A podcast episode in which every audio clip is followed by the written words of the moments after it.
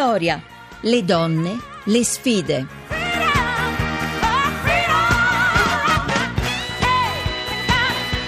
Ancora buon pomeriggio da Maria Teresa Lamberti, seconda parte di Vittoria. Ci colleghiamo adesso con la redazione del settimanale D di Repubblica ed è con noi Amalia Zordan, caporedattore. Buongiorno, anzi buon pomeriggio. Buon pomeriggio a tutti voi. Diciamo sempre buongiorno perché ormai ci sono queste giornate così luminose, almeno a Roma, io non so. Anche qui da noi oggi, grazie. Bene, bene, meglio, meglio così. Cielo, sì, meglio, sì, così. meglio così. Allora, eh, Ecco. con Amalia Zordan volevamo parlare di una notizia che non è recentissima, eh, ma è stata ripresa un po', eh, no, eh, diciamo quasi a rate dai media italiani, ma arri- arriviamo al Sì. punto, eh, in realtà vogliamo parlare della- di questo nuovo organismo, che non è più nuovo, delle Nazioni Unite che riguarda l'emancipazione delle donne, nel, nel quale è successa una, una novità che ha scatenato un gran dib- dibattito. Eh, L'Arabia Saudita è entrata nella Commissione ONU sulle donne e qui eh, si, è, eh, appunto, qui? si sono moltiplicati i commenti dovunque sui giornali, sui Ma certo, social. ma Di che certo. si tratta? Perché?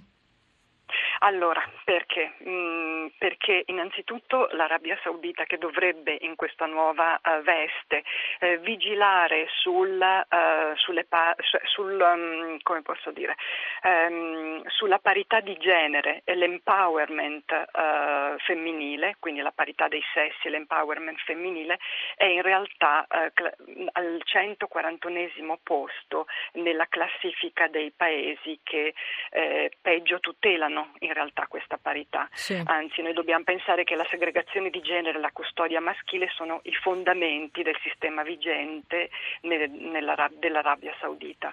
Quindi è un complesso di leggi tali per cui le donne hanno bisogno dell'approvazione del tutore maschio per ogni aspetto della loro vita, da quello economico, sia esso studio, lavoro, ehm, finanza, a quello sociale, viaggi, matrimoni, cure mediche, cioè la loro libertà è pari a zero, se non Mm. meno di zero. Quindi è surreale, voglio dire, s- quan- quando anche non tragico, eh, l'idea di avere eh, una nazione eh, che è così soverchiante nei riguardi delle donne che appunto ne tutela in questo momento in realtà la parità e l'emancipazione. È una cosa impossibile, si direbbe. Una cosa, Ecco, ma ci eh, sarà un motivo però, voglio dire, o no? C'è un motivo Ecco, sicuramente mm. politico, politico. Forse vuole essere che- proprio addirittura uno stimolo, magari il fatto Ma, di porre eh, all'attenzione delle altre donne in questa commissione la situazione della... Allora, eh, sì, eh, gli ottimisti la vedono così, Eh, certo. nel senso che la, la promiscuità con il resto del mondo, il confronto con altre culture non può che fare bene no? agli uomini dell'Arabia Saudita, Eh, il confronto con altri mondi nei quali ci sono sempre più donne comunque eh, al governo o comunque in posizioni di relazioni importanti, anche se non sono le loro donne, fra virgolette, è pur sempre un confronto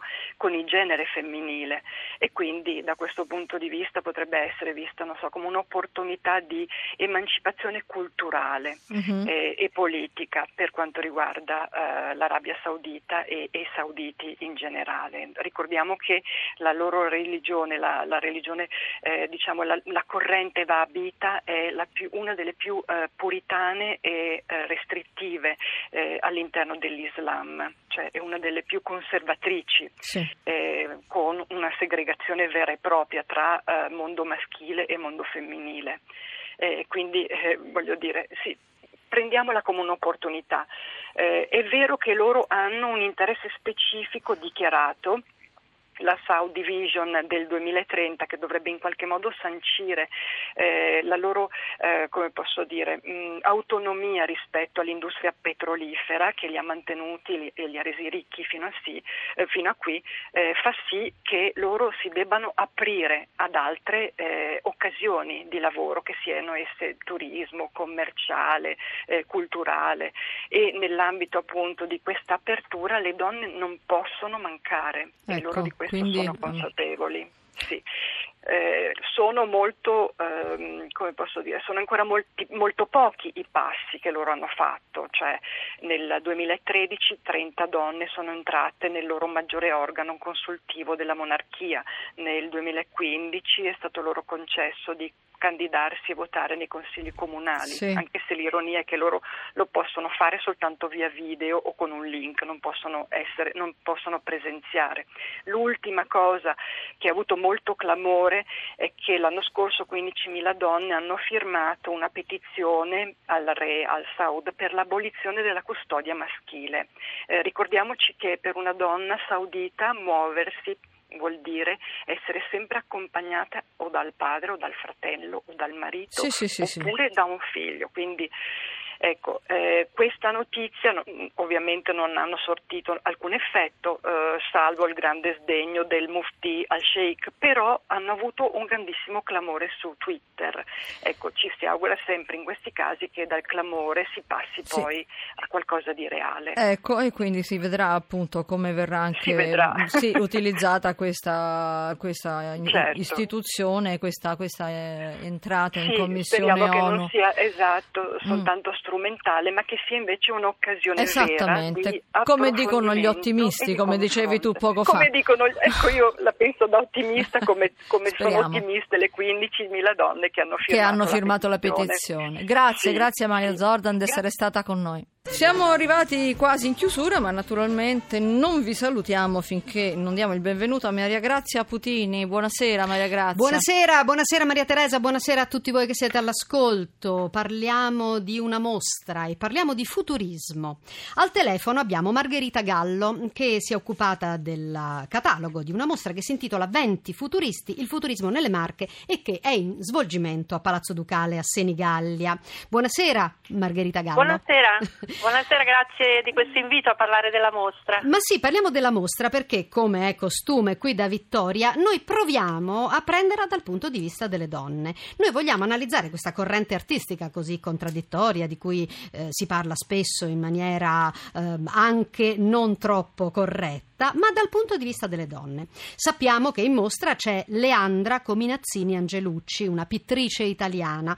Quali sono le sue opere in mostra e chi era Leandra? Allora, fu una moglie eh, devota e madre per la prima parte della sua vita perché non poté frequentare l'Accademia di Belle Arti come avrebbe voluto, era Follignate, umbra quindi di origine. Poi nel 1928 incontrò un artista della cosiddetta aeropittura, il titolo della mostra infatti evoca questi venti, quindi 20 artisti e 20 nel senso questa aeropittura, questa dimensione del vento, dell'aria, della luce e lei poi eh, aderì alla poetica futurista inventando una tecnica eh, recuperata dalle donne eh, di Spello, che lei stessa chiamò Espello, con cui realizzò dei bellissimi arazzi che sono in mostra. Quindi arazzi che poi hanno dei titoli molto evocativi perché sono eh, un arazzo dal titolo Mare e Nuvole, delle coperte di cuscini, fiori, eliche e sono molto suggestivi perché assomigliano quasi a dei mosaici, degli antichi mosaici dell'antica Espello. È una cosa che si, sa, che si sa poco questa, che l'arte totale futurista arrivava fino nei cuscini, ma c'è anche un tappeto in mostra, un tappeto tappeto che è firmato da Balla, noto artista della corrente futurista, ma che in realtà fu tessuto da sua figlia, è vero? Sì, la figlia Luce, lui ebbe due figlie, Luce ed Elica, anche questi nomi non casuali ma totalmente evocativi sempre di questa dimensione dinamica, di colore di luce. Luce realizzò molti manufatti, non solo ecco, questo tappeto, ma scarpe, arredi, oggetti di design dai disegni del padre. Comunque lo stesso Balla eh, realizzò degli altri arazzi con delle scenografie che sono in mostra e insieme con le figlie aveva creato una sorta di microcosmo nella, nella casa di Roma di Bioslavia che è diventato una casa museo ed era proprio uh, una, un piccolo universo che lui avrebbe voluto ricostruire in chiave futurista, così scrive infatti nel 1914. Come raccontano o evocano le donne, i futuristi, in questo ultimo minuto di trasmissione?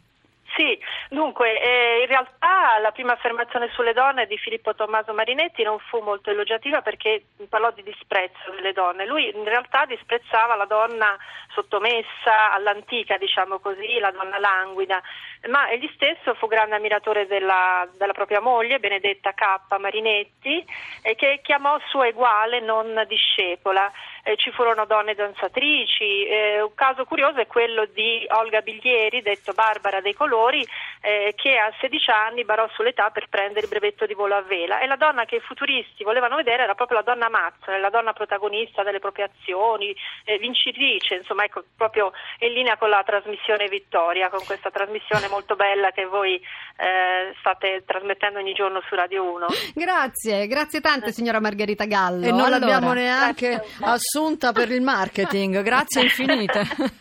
20 futuristi a Senigallia, a te Maria Teresa. Bene, chiudiamo proprio in bellezza, grazie molte. Allora, per intervenire scrivete a vittoria, chiocciolarai.it per riascoltare la trasmissione in podcast, cercate vittoria.rai.it.